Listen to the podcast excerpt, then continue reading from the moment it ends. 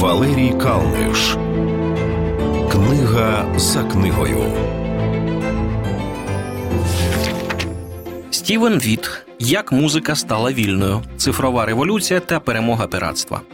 У 1982 році, коли з'явився перший компакт-диск, німецький комп'ютерний інженер Дітер Зайцер спробував запатентувати ідею електронного музичного автомату способу передачі по телефонних лініях будь-якої музики на замовлення бажаючого. У патенті йому відмовили. В першу чергу через проблему, яку неможливо було тоді вирішити. Необхідно було стиснути інформацію без сильної втрати в якості. Це завдання вирішив учень Зайцера Карлхайнц Браденбург, який з групою товаришів незабаром придумав формат MP3. Приблизно тоді ж молода людина на ім'я Дел Гловер з маленького містечка в північній Кароліні починає підробляти на заводі PolyGram. Паралельно відкриває для себе інтернет, де виявляється, дуже просто можна ділитися музикою, якщо використовувати новий компактний тип файлів. За наступне десятиліття Гловер зіллє в мережу майже дві тисячі альбомів найбільш затребуваних артистів тих років.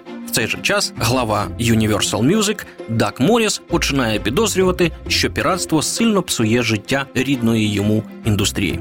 Ці три історії кістяк книжки Стівена Віта Як музика стала вільною. Книжки треба сказати дебютною. До неї Віт тільки писав статті, правда, не де-небудь, а в журналі Нью-Йоркер. Як згадує автор, у якого самого комп'ютер забитий гігабайтами піратської музики, в якийсь момент він задався питанням: а звідки вона взялася? Хто та людина, хто вирішив купити диск, скажімо, гурту Зізі Топ, оцифрувати його і викласти в мережу? Я став немов навіжений і поволі, просуваючись у своєму дослідженні, почав віднаходити найдивовижніші речі. Я відшукав маніфест первинного об'єднання МП3 піратів. Цей документ був настільки давній, що аби тільки його переглянути, був потрібен емулятор MS-DOS. Я знайшов зламану демо-версію оригінального mp3 кодувальника. Її навіть винахідники цього програмного додатку вважали втраченою. Я відшукав секретну базу даних, яка відстежувала інформаційні потоки і зливи комп'ютерних програм, музики і кінофільмів, які поширювали всі провідні піратські команди протягом трьох десятиріч, починаючи від 1982 року. Книга Вітта це не тільки райдужна історія сучасних флібустєрів. Вона і про те, яке покарання вони зазнали. І, хоч влада часто виглядає ідіотом в цій боротьбі, останнє слово і надалі залишається за судами і офіційними лейблами. Суми позовів до порушників вражають уяву в 2010 році. 13 рекорд лейблів висунули загальну претензію в 75 трильйонів доларів до файлообмінної мережі LimeWire що за оцінками експертів було більше всієї грошової маси в обороті світової економіки. Однак, і це ви можете побачити на прикладі власного комп'ютера, дух піратства і небажання платити невикорінні.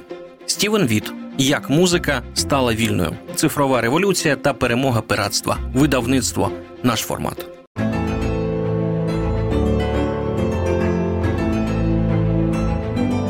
Валерій Калниш Книга за книгою.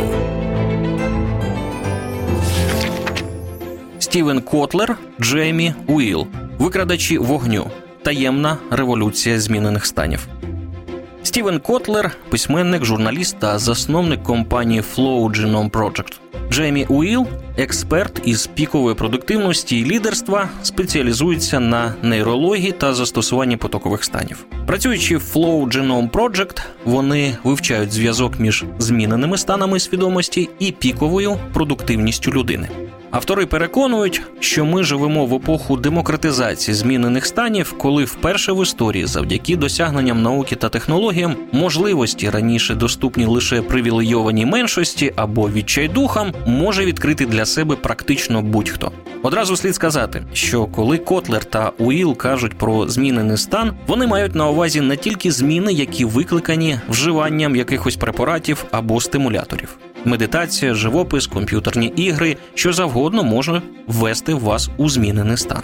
Більшість книжок з саморозвитку фокусуються на механізмах функціонування нашого мозку, зрозумівши, які ми можемо краще контролювати свою розумову діяльність. Але автори викрадачів вогню захищають іншу гіпотезу: вийти на пік продуктивності можна за рахунок сфокусованого саморозслаблення, а не мобілізації зусиль. Але і це не менш важливо, автори розповідають не тільки про те, які є шляхи досягнення максимальної продуктивності, але й про те, як їх контролювати та з них виходити. В екстатичних станах допамін злітає до небес, а активність у префронтальній корі стрімко падає. Раптом ми починаємо знаходити зв'язки між ідеями, про які раніше і подумати не могли. Деякі з цих зв'язків є справжніми відкриттями, інші просто божевільними ідеями. У 2009 році швейцарський нейролог Пітер Брюгер відкрив, що люди з вищим рівнем допаміну частіше вірять у секретні змови і викрадення інопланетянами. Вони страждають на апофенію, схильність бути проголомшеним значущими збігами і знаходження зв'язків там, де інші нічого не бачать. Тож, хай би що з вами сталося, хай би яким фантастичним було ваше переживання, слід пам'ятати, ви не пуп землі. Як казав буддійський учитель і письменник Джек Корнфілд, після екстазу прання. У книзі Викрадачі вогню таємна революція змінених станів автори зібрали історії людей, спільнот та організацій, які успішно полюють за зміненими станами і відкривають знання про них іншим. Герої книжки, античні філософи та пророки, хіппі та агенти спецслужб, інженери, які вживають мікродози психоделіків, військові, які їздять на медитаційні ретрити, бізнесмени, які відриваються на фестивалі в пустелі, та трейдери з Уолл-стріт, які імплантують у мозок електроди. Усіх їх об'єднує прагнення зазирнути за хмари, давня мрія людства, до здійснення якої ми підійшли ближче ніж будь-коли в історії. Стівен Котлер, Джеймі Уіл, викрадачі вогню, таємна революція змінених станів, видавництво Yakaboo Publishing.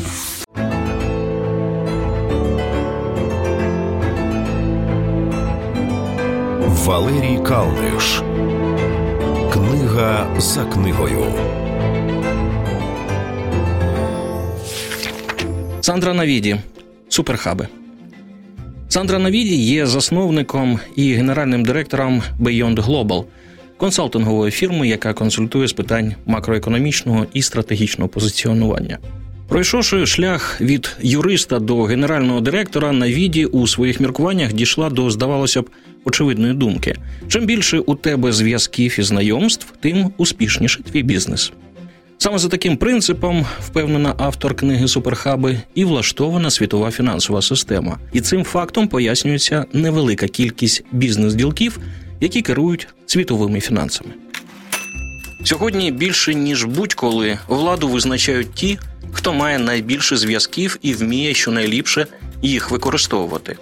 Сила мережі забезпечує владу мережі, а найуспішніші керівники досягають вершини не лише завдяки своїм аналітичним здібностям, а й через добре розвинуте вміння зав'язувати стосунки. Капітал відносин це нематеріальний актив, який відображає цінність притаманну людським відносинам. Це дуже цінний актив, адже в економіці знань, де практично все може бути скопійоване, людські стосунки є унікальними. Не секрет, що світ великих грошей це перш за все світ чоловіків, і автор провела багато часу в його кулуарах, про що досить відверто розповіла в своїй книзі. Сандра Навіді не готова очолити гендерну фінансову революцію. Про жінок в бізнесі вона по суті згадує лише на 223 сторінці, відзначаючи, що тільки в шести зі 150 фінансових фірм керівники жінки. В одному з інтерв'ю Навіді зауважила, що до такого стану речей звикаєш і вчишся справлятися. А ролі жінок вона присвятила окремий розділ, намагаючись пояснити, чому, незважаючи на надвеликі зусилля жінок, їх, як і раніше, мало на фінансовому олімпі. Головний посил такий: хлопчики звикли дружити з хлопчиками, звідси і зв'язки, і почуття комфорту, і перспективи кар'єрного росту. Сандра Навіді, Суберхаби видавництво Якабу Паблішер.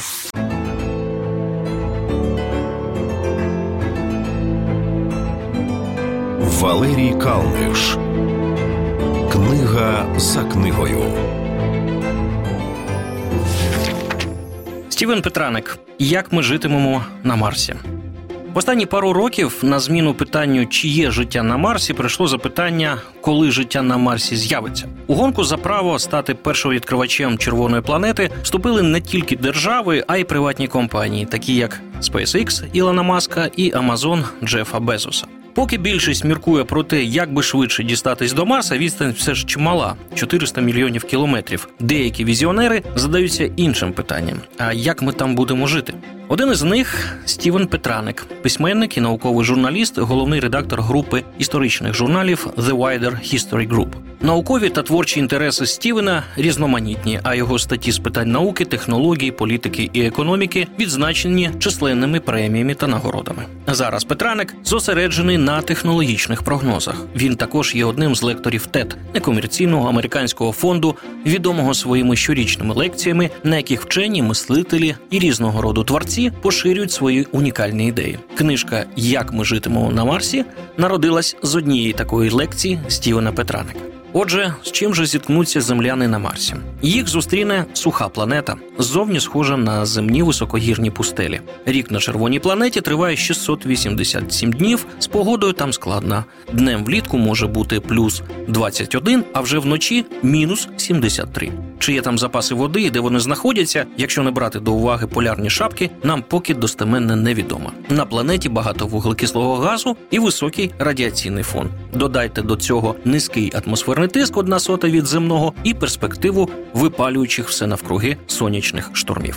Петраник приходить до висновку, що для нормального існування на Марсі землянам доведеться перепридумати планету, зайнятися тераформуванням. Почати доведеться з підігріву Марса. Нагрівання планети приведе до танення полюсів, це в свою чергу до появи води, збільшення обсягу кисню, а там і до висадки дерев недалеко.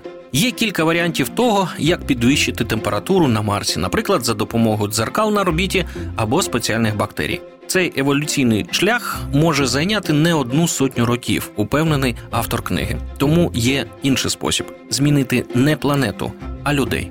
Ось що пише Петраник. Правильна відповідь на питання про те, як нам вижити на Марсі, може полягати не в тому, як змінити Марс, а в тому, як змінити людей. Це може здатися страшним, але таке нам до снаги. Коли йдеться про лікування недуг чи про те, щоб підвищити хворобостійкість, ми цілковито підтримуємо такі ідеї. Ми стрімко наближаємось до точки, коли люди, а не природа, стануть контролювати свою еволюцію. Немає ніяких причин не використовувати цих знань, щоб зробити нашу запасну планету бажаним місцем для життя. Можливо, ми не зможемо за одне покоління підготувати людей, здатних дихати вуглекислим газом. Та я сподіваюся, що нам вдасться генетично змінити яйцеклітини та сперматозоїди, щоб надати такої здатності нашим нащадкам. Генна інженерія це не фантастика, її час близько. Очікується, що перші земляни висадяться на Марсі уже в 2027 році. Стівен Петраник. Як ми житимемо на Марсі? Видавництво Віват.